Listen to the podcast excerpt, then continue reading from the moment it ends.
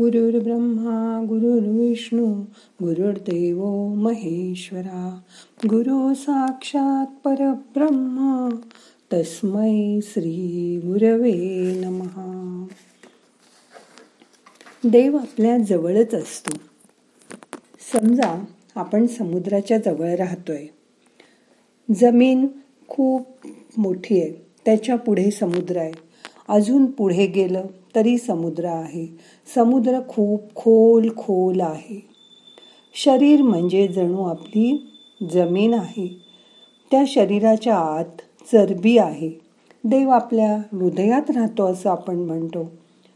ह्या चरबीच्या पलीकडे रक्त मांस आहे. पंचेंद्रिय आहेत ज्ञानेंद्रिय आहेत. या पलीकडे जीव आहे आणि त्याही पलीकडे शिव आहे. म्हणजे देव आपल्या खोल खोल जाणीवेत आहे. देव कुठे आहे हे शोधायला बाहेर जायची जरूरच नाही. मनोबुद्धी अहंकार चित्तानी नाहम. न च श्रोत्र जिव्हे न च घ्राण नेत्रे न च व्योम न तेजो न वायू. चिदानंद रूपम शिवोहम शिवोहम म्हणजे हा आपल्या शरीरात सतत राहतो. पण मन बुद्धी चित्त अहंकार ह्याच्यामध्ये तो नाही. डोळे कान नाक जीभ त्वचा या ज्ञानेंद्रियातही तो नाही. पृथ्वी आप तेज वायू आकाश ही पंचमहाभूत किंवा सूक्ष्म पंचतन मात्रा म्हणजे सुद्धा तो नाही. तो निजानंद रूपात शिवस्वरूपात आपल्या शरीरात राहतो. त्याचं स्वरूप सच्चिदानंद आहे. तिकडे मन वळवायचा प्रयत्न करा. जेव्हा तुम्हाला त्या देवाची खरी ओळख होते तेव्हा आपली आत्मशक्ती वाढते.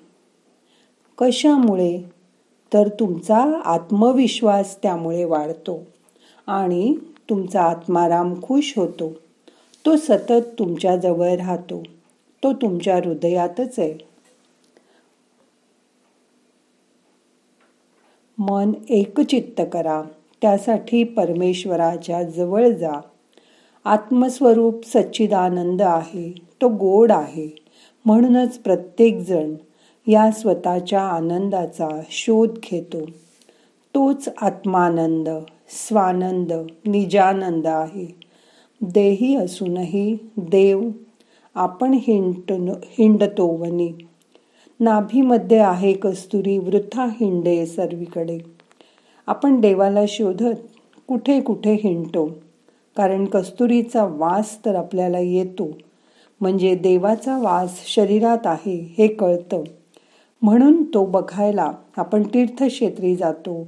वेगवेगळ्या ठिकाणी देवळात जातो. जसं दुधात लोणी आहे आहे ना? पण लपलेला आहे. तसाच देवाचा शोध घेणं थांबवा. देव तुमच्या शरीरात आहे. देव म्हणजेच आनंद.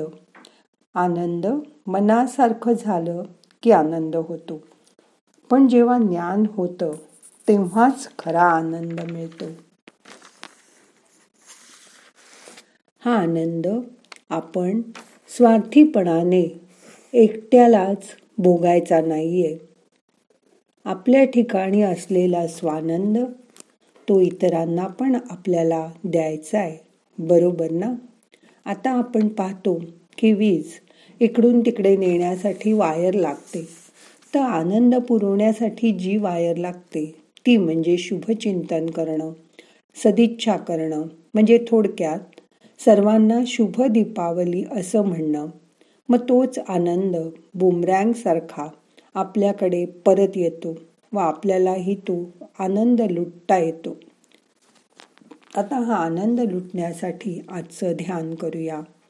ताट बसा पाठ मान खांदे सैल करा. हात मांडीवर ठेवा. डोळे अलगद मिटा. मोठा श्वास घ्या. सोडून द्या. आता आपल्याला तीन वेळा ओंकाराचा उच्चार करायचा आहे मन शांत करा. श्वास घ्या.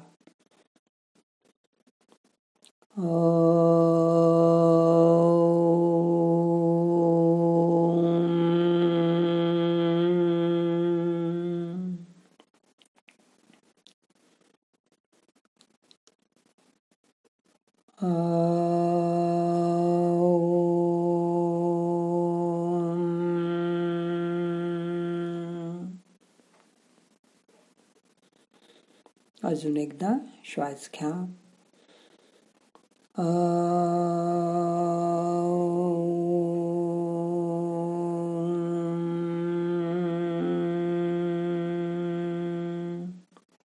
मन शांत झालंय त्याचा अनुभव करा. आनंद या ओंकाराच्या नादामध्ये आहे त्याची जाणीव करून घ्या. आनंद हे या जीवाचं स्वरूप आहे. आपण सच्चित आनंद आहोत. त्यामुळे तो मिळवण्याचा प्रश्नच नसतो. आपल्या आनंद प्राप्तीचा मार्ग एकच आहे. तो म्हणजे आनंद स्वरूप होऊन सच्चिदानंद रूपात चोवीस तास राहणं. स्वानंदात रममाण होणं.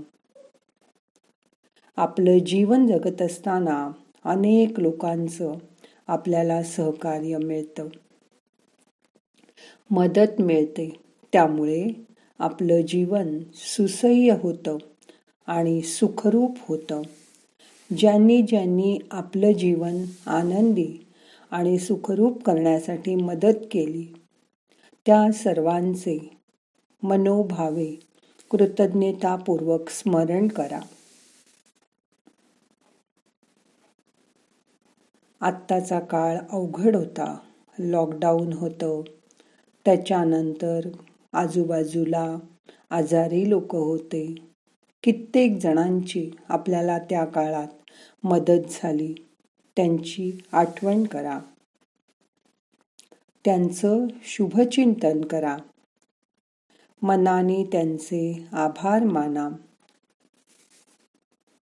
त्यांनाही आता आपल्या आनंदात सहभागी करून घ्या. म्हणजे तुमचाही आनंद द्विगुणित होईल.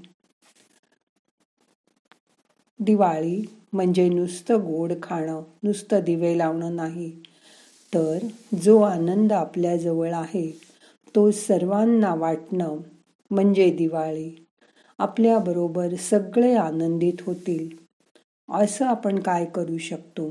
ते बघा.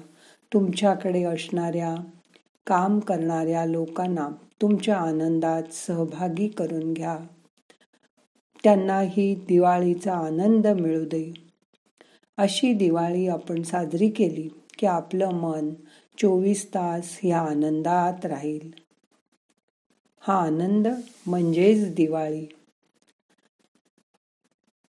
याची जाणीव करून घ्या. मन शांत करा. रिलॅक्स व्हा. मोठा श्वास घ्या. सोडून द्या.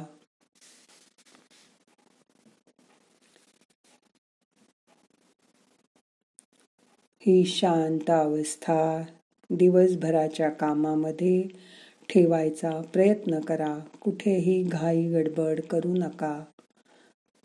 सगळी कामं एका वेळी एक एक निवांतपणे करा.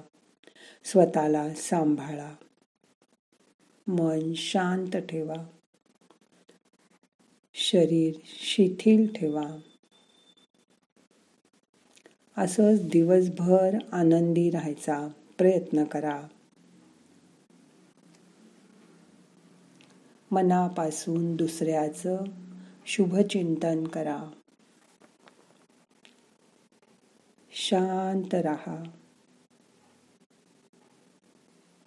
कशाचीही काळजी करू नका.